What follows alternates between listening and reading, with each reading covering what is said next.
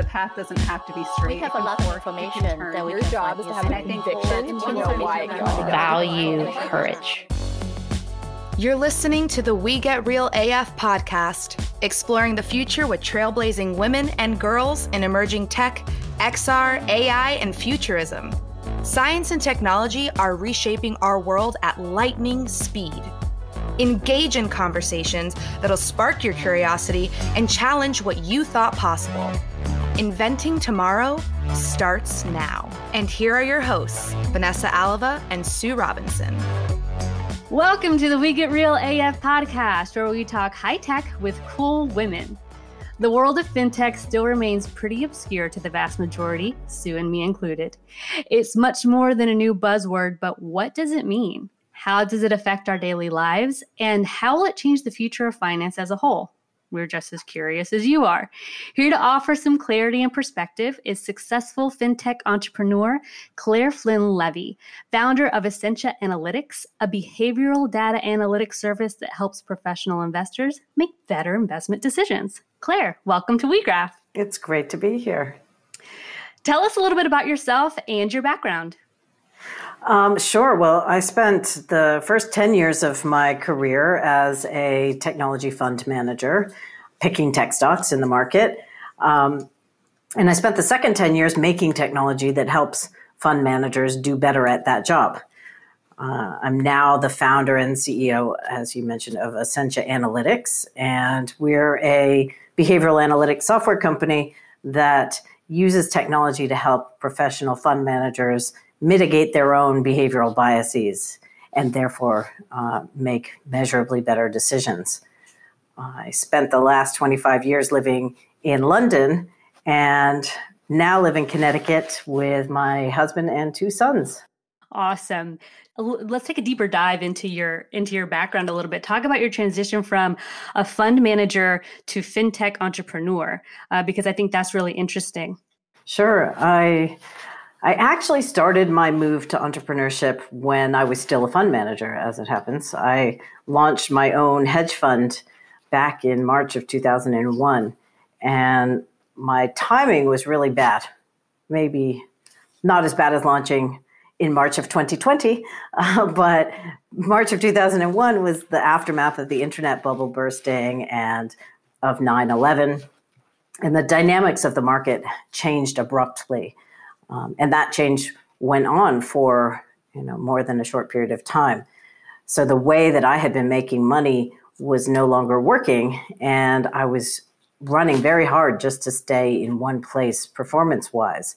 And I couldn't figure out what it was that I should be doing differently. So, you know, in the absence of a better idea, I just worked more.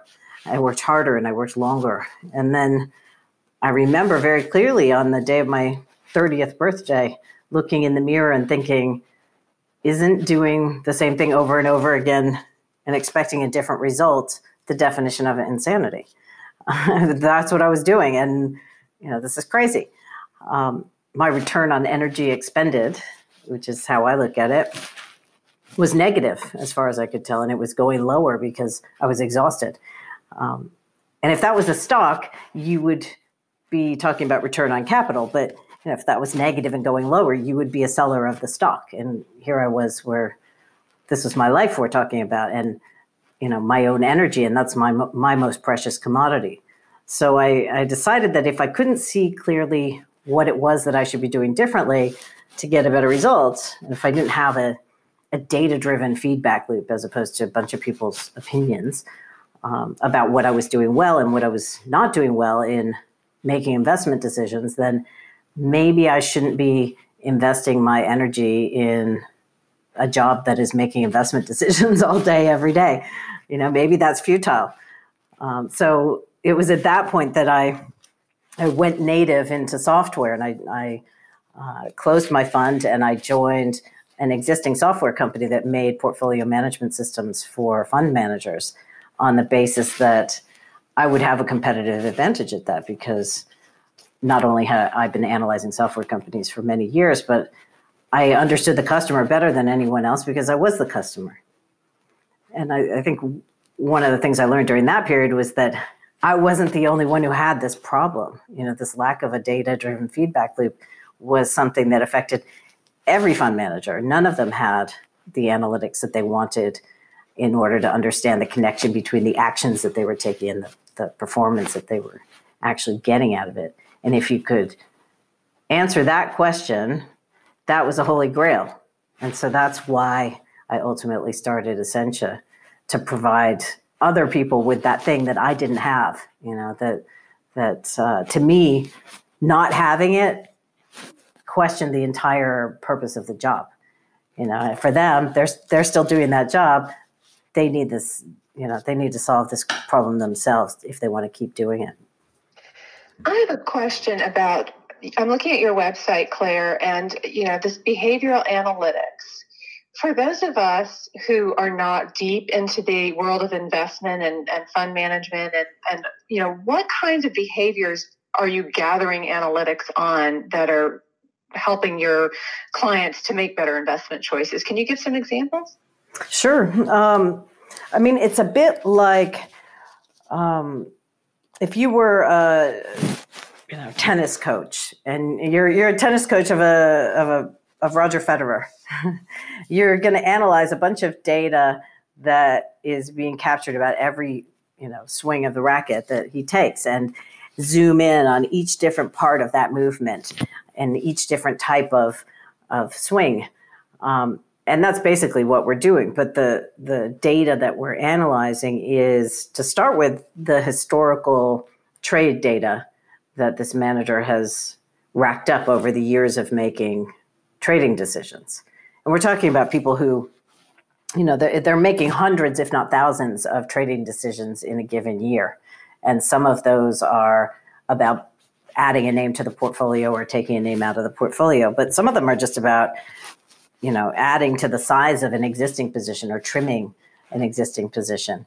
So what we do is we say the the a bit like the swing of the racket, the thing that the portfolio manager is doing over and over again is a set of uh, decision types a picking decision about what stock you know why this stock and not that stock or why this stock and not the index um, and that's the that picking decision tends to be where everybody focuses when they look at, at performance but actually that's only one decision there's also a decision about when to enter the position and how big to get and how quickly to get big and there's adding and trimming decisions that might take place during the life of the, of the position and the portfolio. And then there's a set of decisions on the way out about when to get out and how fast to get out. So we look at all of those holistically, and then we zoom in on each type of decision and say, all right, let's just look at your exit timing decisions. Every exit you've ever done on any stock you've ever bought, how's that gone for you? And are there certain circumstances where you do it really well and certain circumstances where you don't do it really well. And and what we find is that you know people's uh, people's behavior in the sense of exiting a, a, a position is often um, irrational on the negative side. So it, it reflects the sort of uh, findings in the behavioral finance literature around loss aversion and you know holding on to losing positions too long and that this now is data that that proves it. Uh, so, are your clients? Is it ever like a big eye opener for them? Uh, is there an aha moment? Are they surprised by some of the biases that they've had in the way they've been making investment decisions that they were not aware of at all? Um, yeah, I mean, most of the time, I would say when we show somebody insights about their historical behavior, they say, oh, I had a feeling I was doing that. You know, they're, they're usually not a total stranger to the concept that they might be doing that, but they, they've never had proof and therefore never felt brave enough to stop doing that, you know, whatever that is. Um, sometimes you do end up showing somebody something. Um, maybe it's about adding and trimming. You know, people, have, especially professional fund managers, have a tendency to mess around with their positions once they're in them. And they have lots of reasons that they're doing it. It's not just, you know, because they have nothing better to do. There's lots of rationale. But when you take a step back and look at the analysis, often what you see is all of that energy that you're spending on that is wasted because you're actually just destroying value. The decisions that you're making in, in adding and trimming are actually destroying value versus not having made those decisions. And that I have seen come as a big surprise. Um, not to everyone, but to, to certain people. I have a question regarding um, actually the Essentia Analytics app? Is it an actual application that people download onto their smart devices, or is it also um, a platform where you log in online? Uh, does it work in conjunction with an application? Um, I'll start with that question, then I have a follow up. So it's um, there. There's no app. It is very much online, and it's not even the case that most of our customers log into it online. Um, so there's a, an analytics platform that humans at Essentia log into. And those humans are former fund managers, and their job is to understand the analytics and then come and sit down with the client and talk about what it's saying and show the client, here's what it's saying. Um, and we do it that way because originally we built this app. The vision was this app, you're going to log in and you're going to capture all this information, and it's going to be like your dossier of every investment you make and at the same time tracking every little piece of data about you know what you're thinking about that investment. Um, no one ever logged in. We, yeah, we found that you know and i should have known this because i was a fund manager for many years myself. They don't want another thing to log into. They already have enough open on their desktop and so um, they just don't do it and they need it pushed to them. And so to deal with that, we came up with this concept of nudges, as we call them, which are, are notifications from the system, but where, you know, if, if I analyzed all your historical trading data and came in and sat down with you and said, all right, here's, here's what it's saying. You have a tendency to um, exit your losers too late. Like you, you hold on to stocks while they're going down for too long and then you cut them right at the bottom and then they bounce. And it's you know it's like normal human behavior unfortunately and it's very irritating to see yourself in the mirror doing it. But once you have then we can say all right how about we let you know every time you are holding a position that's been going down for you know a certain amount of time or by a certain amount? It's it's more complicated than i'm making it sound but basically let's create a complex alert that scans your data all the time and says, oh, here's a stock that looks like it might be doing that again and that you might be holding on for too long. Not going to tell you that you have to cut it because fund managers do not like being told what to do. Uh, but what we're going to do is sort of tap you on the shoulder with an email or a text. And so then the tech, the tech interface is like super old fashioned from that perspective. But that's because that's what we found people were willing to use. You know, they right. all look at email and they all look at text. So, all right, we'll text you and we're just going to say, heads up, click here. Here's a name that needs your review. And when you click on it, it's going to ask you a couple of questions that you said you wanted to be asked the next time you were in this situation. And so, in that way, we're just holding themselves up, up, to them. You know what I mean? Like right. we're, we're saying, holding them accountable. Yeah, in their own voice. Right. And that works. They they don't get nudged a lot, so it's not like it's annoying, intrusive, right? And they don't have to remember to log into anything. All they have to do is click on an email and then, you know, sit down with their their insight partner from Essentia for an hour once a quarter, mm-hmm. and their mm-hmm. performance improves because they are paying more attention to the right things at the right time.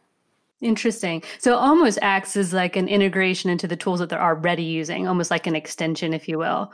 Mm-hmm. Interesting. Very interesting. So my next question or follow up question to that is right now, the way it's set up is to um, aid fund managers. Do you see it ever growing into um, helping individual traders? You know, uh, where they don't use fund managers and they want to potentially use this service. So uh, the extension integrates into whatever platform that they use at home potentially and helps them analyze their behavior. Um, so it's something we looked at when we first started on the basis that the retail market is, you know, a big market worth going after. And there are lots of active traders out there who are potentially making a lot of mistakes, even more mistakes than a professional fund manager. Right. Um, so wouldn't they value this? And and in fact, the broker platforms that they use don't want their clients to go bust. And that's what happens. Like, you know, people become active traders on these big platforms until they've run out of money because they lose it all.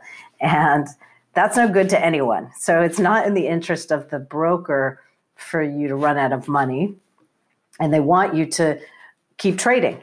And so they, we talked to a few of them about doing this um, as part of their platforms. And back then, uh, the the stumbling block was about data sharing, and they weren't allowed to share client data. Um, even with a client's permission, they couldn't physically do it. Like the client would have to do it themselves, and it was just way too clunky.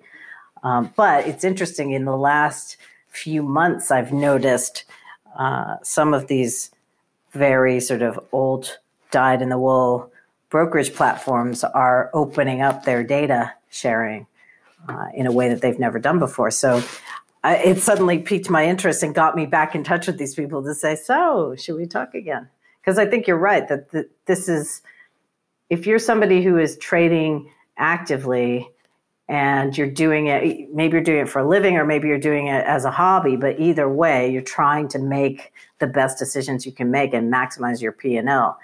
You need this. Right. You know, you really do. So we would love to make it possible for those people to get it. Awesome. Awesome. So I wanted to to pivot a little bit and ask about your experience as a female entrepreneur in a pretty male dominated industry and what kind of experience that has been for you and what kind of grit you've had to have to be successful and start your own company. Um, well, so I I grew up in a male dominated industry in the first place, and I think that's probably helped me a lot. Just fund management and banking, it's very male dominated, always has been. I certainly experienced lots of um, things that would not be deemed acceptable in this day and age, and you know behaviors that were just normal amongst men in, in on trading floors back then um, that would now be not okay. And um, let's be honest, they weren't okay back then. But uh, as a young woman in the industry trying to get ahead, you just had to laugh it off. You know, that was how I dealt with it. I just kept going and laughed it off and and thought less of the people who were committing these things, you know, these acts.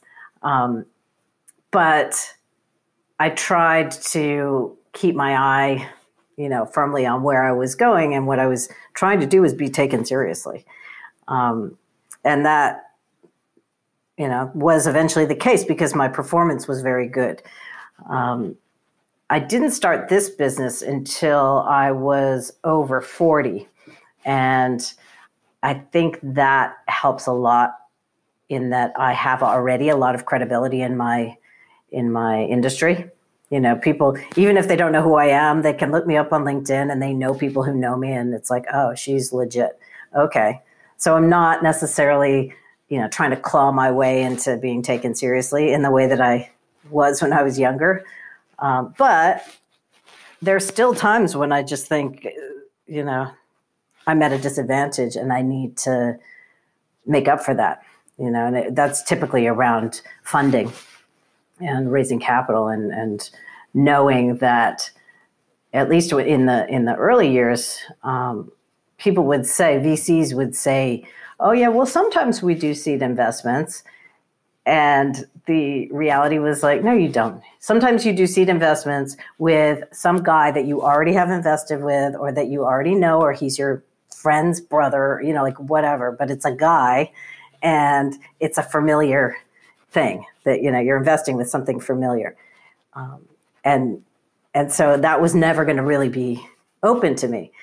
Um, I managed to raise money to make Essentia go through individuals uh, for, for far longer than I ever expected. But luckily, there were enough individuals in my fund in the fund management industry who really believed in what we were doing and who believed in me as an as a person who were willing to back us uh, you know until we got to a point where our metrics just are undeniable and then vcs get interested. You know, it's like the you, you don't get the special pass as a woman when your metrics aren't there yet that you might otherwise get. Once your metrics are there, then you know the numbers speak for themselves. But in the early years of, of starting a company, you know, you're trying to get to that point and you need capital to get there. Claire, I I admire you so much for so many reasons. Um, you're so interesting to me because not only were you already in a very strong male dominated space, but you're also in a space that isn't typically technology progressive.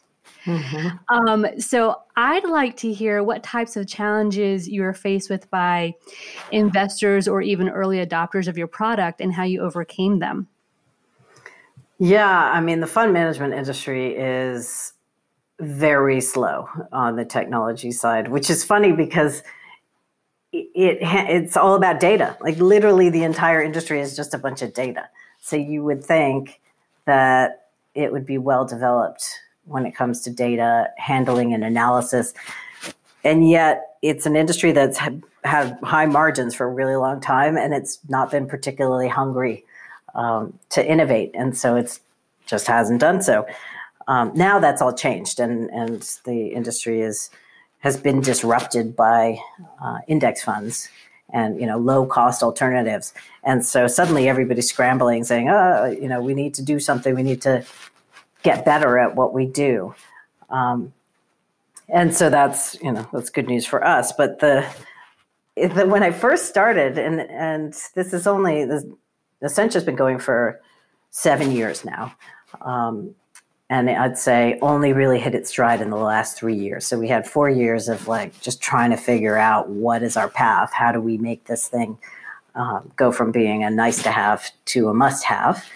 Um, and we, quite early on, we got some coverage in the Financial Times that was, you know, unexpected and really exciting. And so um, that was a great leg up. And and then somebody said, you know, I read the article. Oh, it's so great. Send it to my parents. And then somebody said, Have you read the comments? And I said, No, maybe I should read the comments.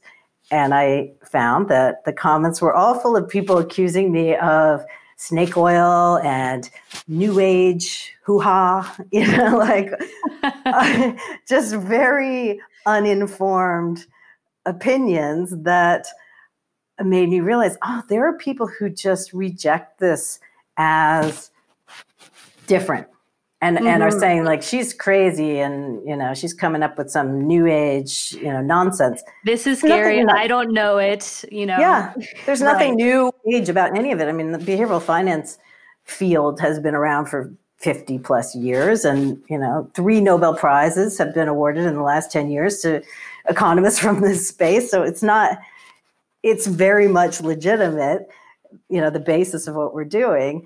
And uh, and yet there's always going to be grumpy people who write, you know, don't read the thing properly and just pass judgment and write in the comments. So I learned not to read the comments. Right. I was going to mention that when you mentioned comments, I was like, oh no, don't go down that hole. Yeah, that was a lesson learned.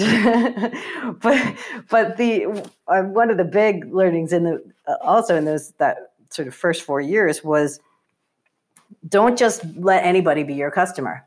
So we would get customers who were into the concept or they were intrigued by the concept, but not necessarily um, a good fit. You know, not necessarily committed to improvement. They just wanted to see some analysis. And we're all about the improvement as well as the analysis. To me, you know, showing me some analysis about my own behavior would be totally interesting but I can pretty much guarantee you that I'm not going to change my behavior on the back of it because I have habits and they're very deep seated. and as much as I intend to change them, I don't change them because it's just, I'm a human. That's what I do. If you could, you know, nudge me when I'm about to eat that extra piece of pizza or whatever the habit is and say, not, don't tell me not to eat the pizza because that will make me eat it. But if you say to me, you know, ask me some question in my own voice about you know, the, that I said, the next time you catch me doing this, I want you to ask me, you know, what are you wearing to your brother's wedding or, you know, whatever it is. Um, that would probably stop me. And so, uh, if we took on, we found that if we took on clients who didn't really want to change their behavior, they weren't really open to that, they were just kind of interested mathematically, that it never really went anywhere. And so you ended up doing the this very heavy data lift at the beginning where you had to upload these people's data that was messy and needed cleaning and you know there was there was a lot of work that we would put in in the beginning. It, and it was only really worth doing if the client was going to stick with us for a couple of years because at that point they would really start feeling significant value. Um, and yet uh, if they weren't willing to do that or if they didn't meet the criteria of somebody who's likely to do that they would you know take an analysis and then say yeah that's that's me done. I'm, i don't want anything else. And it would be a bad return on energy expended for us. So we got very picky about who our clients are and you know very happy to talk to anybody who's interested in it but i'm not going to sell you anything.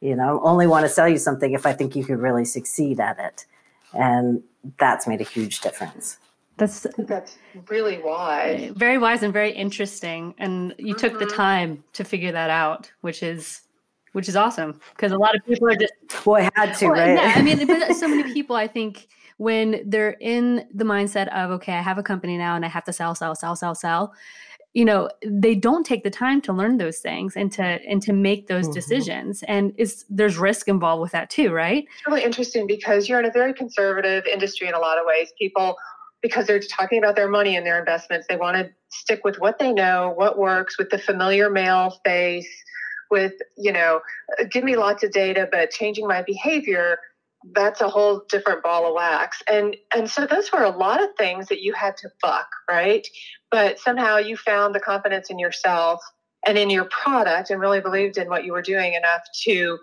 to push back and to push through and I think that that's really, really interesting. And I also thought what was interesting was your comment about starting this company in midlife, because for the women who are listening to our podcast, some of them are midlife women who are thinking about some sort of career pivot.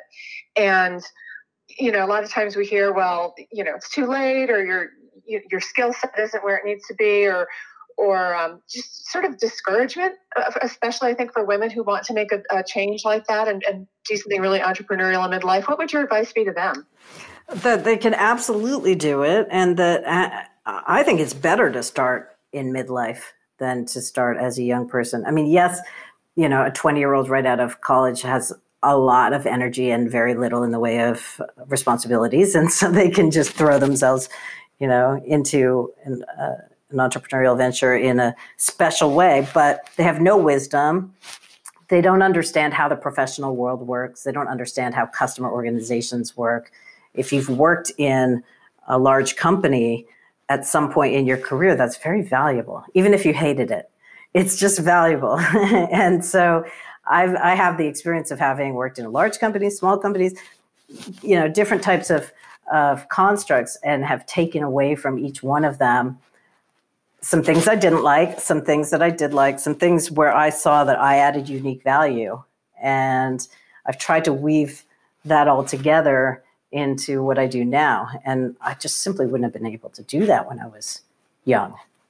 But when I started, I also would not, you know, I'm not a software developer and I don't know how to code, like not even a little bit, which is, you know, so what I intend to do with my retirement, I plan to learn how to code. Um, that is something that I wish I knew how to do, but I don't, it didn't stop me from starting a software company because I don't actually need to know how to code. I need to know how to find great people who know how to code and, and empower them to do that well. But mostly I need to understand my customer and my proposition and develop this, you know, rock hard conviction in what I'm doing. And I've been able to do that, and, and it's carried me through all sorts of ups and downs. And, you know, there's a, a book that I read uh, somewhere along the way, pretty early on, called uh, The Dip by uh, Seth Godin. Uh, it's a tiny little book, but it's about the fact that when things are down, a big part of what makes the people who succeed succeed is just perseverance, you know, and and conviction that the thing you're doing is valuable. And I know that what we do is valuable because it's common sense. You know, you see it in sports, you see it in the military, you see it in the operating room. Having it having checklists and data driven feedback and you know just the ability to see yourself in the mirror makes it possible for you to do better you know the next time. And that that's just a fundamental truth. So whenever somebody told me that i was you know not an engineer so i shouldn't be doing this or this is new age hoo-ha or whatever i you know i know they're wrong because fundamentally what we're doing makes total sense. And now, you know, further along in our journey, we can prove it. So it's even easier to to stay with it. That's such that. a great message for people to hear, especially, you know, the fact that one, you're not a coder, um, two, that didn't stop you from entering this um, sector of your industry because there was a need. You were confident in that, and you had the foresight and common sense to put the right people in place to make everything work the way it does. Um, so I, I, think that's so important for people to hear because I, I, I fear um, and I hope that with this podcast, we're just trying to educate more, right? That you don't have to have this mathematical engineering background in order to succeed in the tech space. Um, yeah, that's that, true. You know, if you have a passion and you have a vision, you create your team and move forward and conquer um, and it can be done. So uh, that's awesome. So with that thought of educating we hear buzzwords all the time and we're saying this isn't just a buzzword anymore. What does fintech mean to you? For those that are you know they have heard that and it feels like a buzzword to them because they quasi understand it. What does that mean to you? You're in the field. How would you describe it I mean, I, it's a buzzword to me too, and that's because it covers so many things. I mean, people talk about um, services like Betterment and Wealthfront as fintech. To me, those are not tech companies; those are asset management companies that are empowered by a good user experience. You know that uh, they invest more heavily in tech than a normal asset manager, but does that mean that you you would classify it as a fintech? I don't personally. I would say no. Um, so my focus in fintech, because of, of you know what we're up to, is on capital markets fintech and wealth wealth tech, as they call it. Um, you know, they start with one broad tech, and then they make mini techs that that sit under that wealth tech, insure tech, reg tech. It's a big umbrella. Um, yeah, and so you know we sit sort of in the wealth tech space, um, although the people we're dealing with are not wealth managers. These are like, you know, your very high end fundamental uh, or institutional fund managers. Um, but uh, that space is growing rapidly. But I think that, that in wealth management and in investment management, fintech is transforming in the way the industry works. And it's taken, if we've been going for seven years and fintech it was already a thing as an as a term when I started, but I remember talking to a recruiter early on, and she thought I, I said to her, "We're a fintech company. You know, we do this." and she thought our name was fintech. so it's clearly fintech was not a that was not a common term seven years ago. Now it's you know like a household word. Um, and uh, but in in wealth management, it's going very slow, but you can see AI starting to creep into, you know, automating repetitive tasks. You can see uh, longer term, there's a big opportunity for blockchain when it comes to settlement, and there's a lot about how the the trading and uh, fund management industry works. It's just about making numbers add up you know, making sure that everybody knows the same numbers and that nobody's in dispute about anything. Well, and that everyone's in compliance, right? Because there's so many regulations that yes. know, control yes, what right. you guys do. Yes, and and you know, there's a lot there that can be automated. Mm, you know, yes. it doesn't need a human, and in fact, a human wouldn't be able to keep track of all of this stuff. So the technology is definitely rising to the occasion as as the uh, regulatory burden increases, um, and also as the pressure on costs uh, increase, because that that is just inevitable in this in this industry. People are, or companies are realizing that they've got to find a way to have fewer humans. Otherwise, you know, the margins go down too low. It's not even worth being in business. Um, so that's what they're doing, and it's starting. I think uh, there's still a very long way to go. Hey everybody, Sam McLean here from InPhase Audio, audio producer and editor for the We Get Real AF podcast. I'm so glad to be a part of this podcast, encouraging women and girls to step into emerging technologies and celebrating the accomplishments of those who do. Make sure to follow me on Instagram at McLean Sounds or check out my website, inphase.biz. Thanks for listening. I have um, a question sort of related to that. In fintech, regardless of which vertical within that sort of umbrella industry we're talking about, we're talking about collecting a lot of valuable information and understanding it and analyzing it. And a lot of times it's sensitive information because we're talking about people's money at the end of the day. So, what are your insights about data privacy and data security, and any cautionary words that you would have for others in the industry based on you know the things that that you know and understand about about uh, collecting financial data and and using it to help people make better decisions? Yeah, it's a it's a really good question. Um, I never could have anticipated just how expensive it would be to build a, a sort of industrial grade information security infrastructure.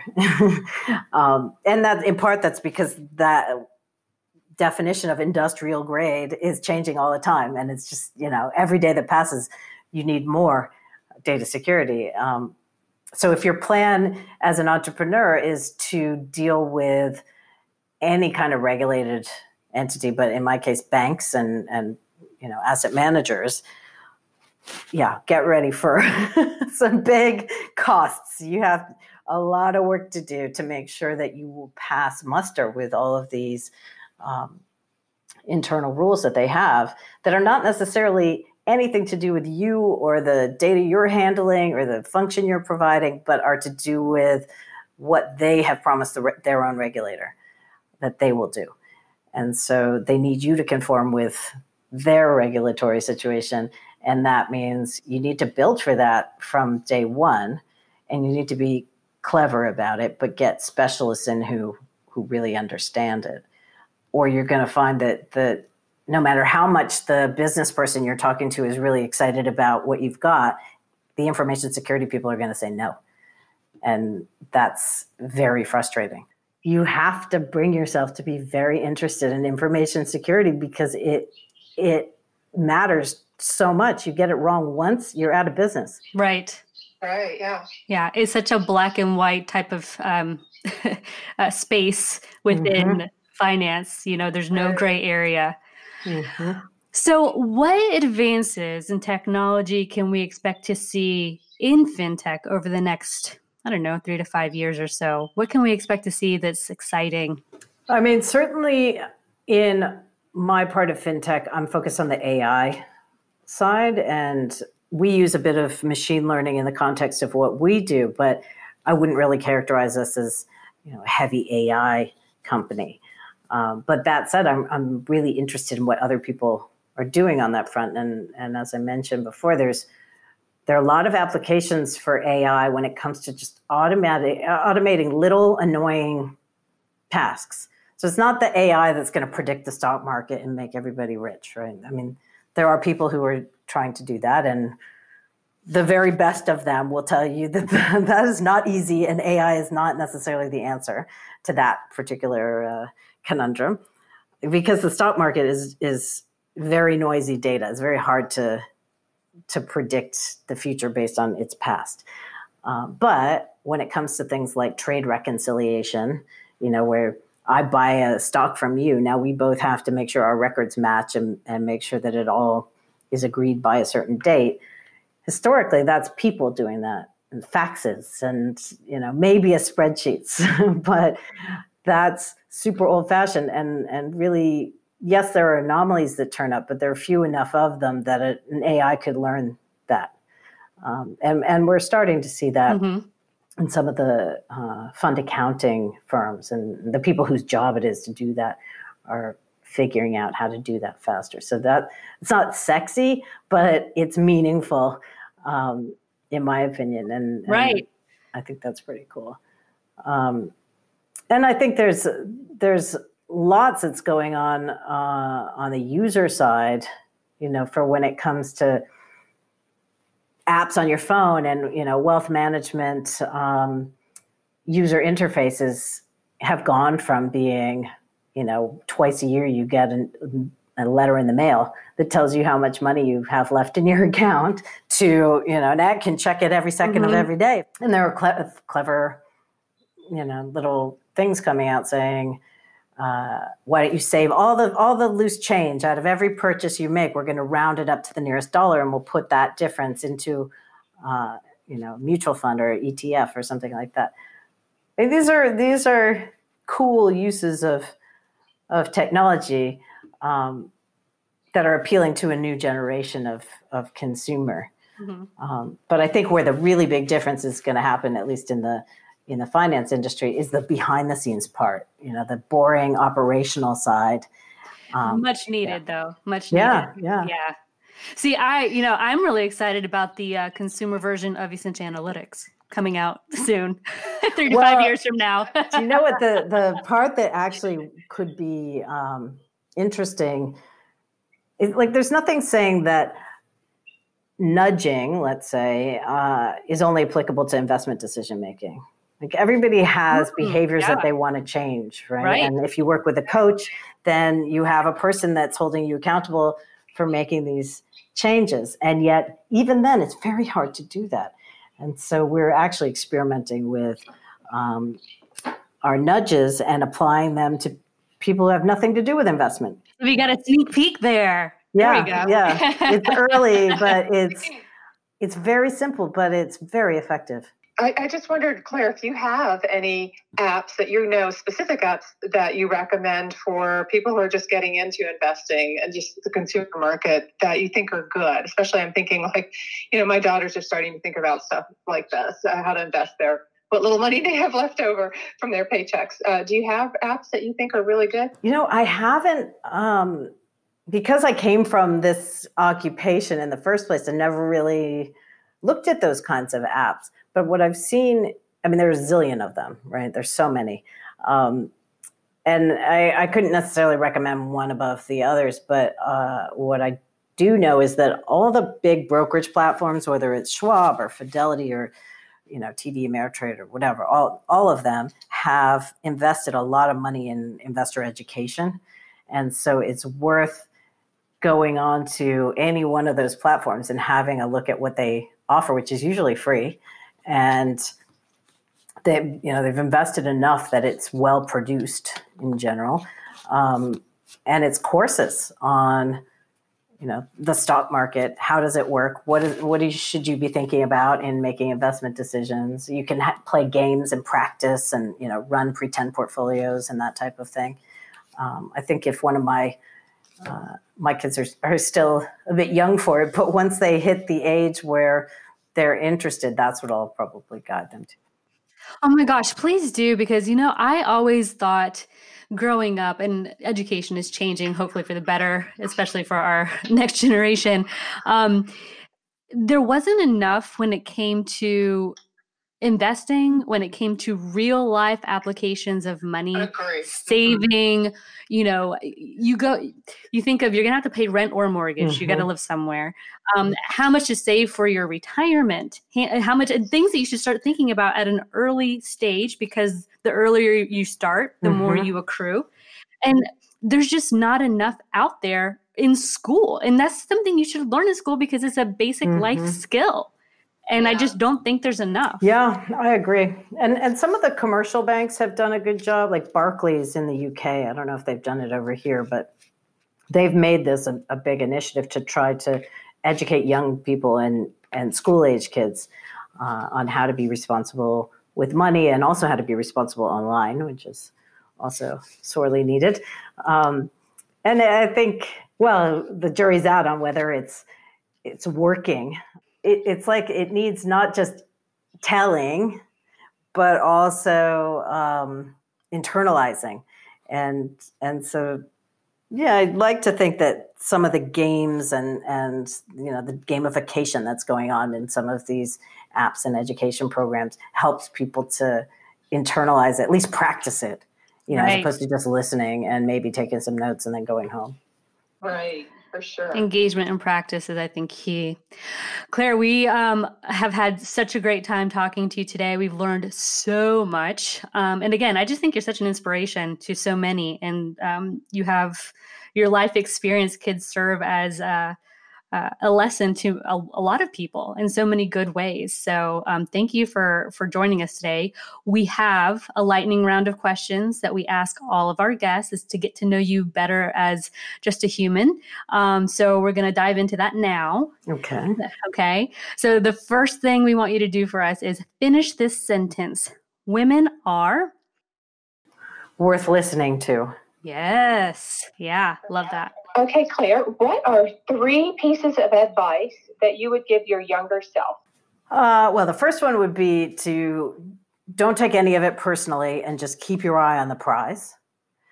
Um, the second one would be if you don't ask, you don't get. So stand up for yourself. I, I was guilty of not doing that a lot earlier in my career.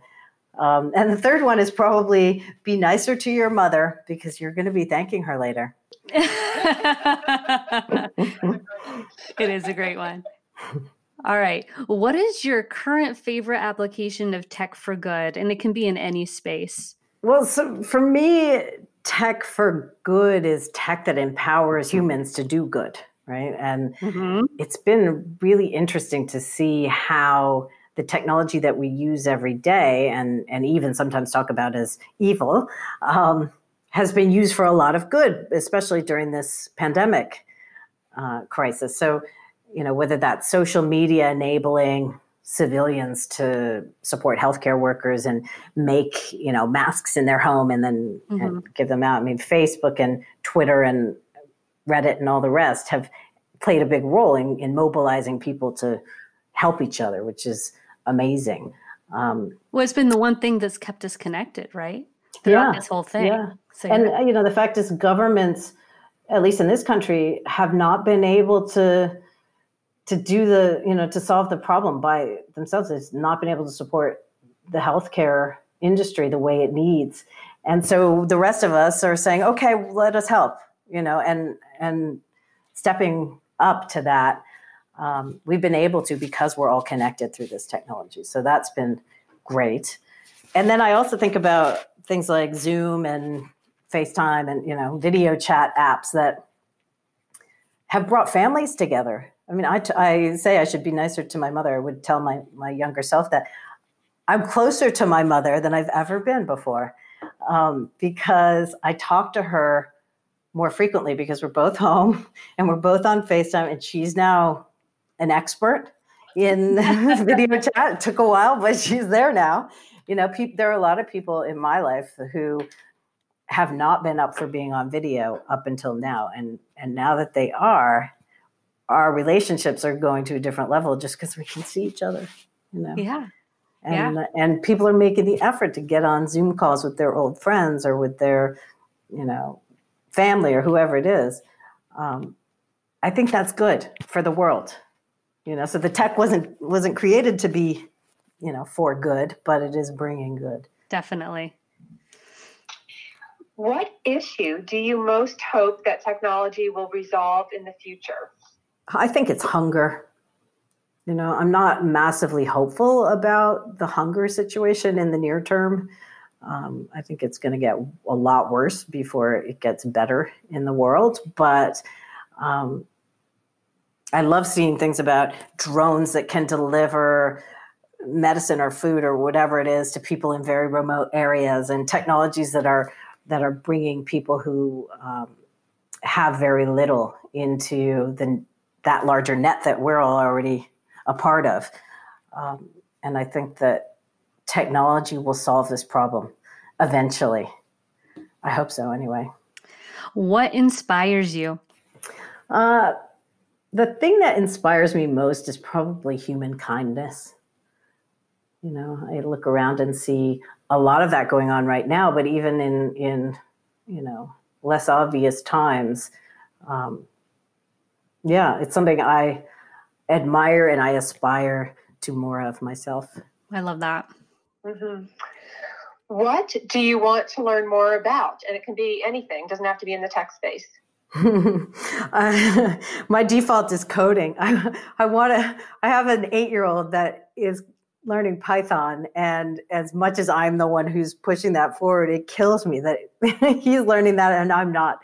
So, well, he can teach you. Yeah, he can teach me. I'm going to need it. Describe the future in one word. Different. Definitely different. It certainly will be. Okay, last one. Fill in the blank. Blank like a girl. Manage people like a girl. That's been a key to my success. I manage my team like the woman that I am, and they love working for us. Something's working about that, and it's about empathy and it's about, you know, respect. But I think it's it comes from my femininity. We're magical, bottom line. so I agree. Thank you, thank you, thank you so much for this pleasant conversation and just so interesting. Um, again, I I am just the first one to admit that I don't know much about um, fintech at all, and just uh, hearing your insights and hearing your journey um, has been so special. So thank you for taking the time to chat with us today. Where can people connect with you and find you online? If you're interested in anything you, you just heard about behavioral analytics or fintech, um, our website is uh, www.essentia, which is like essential but without the L, essentia-analytics.com.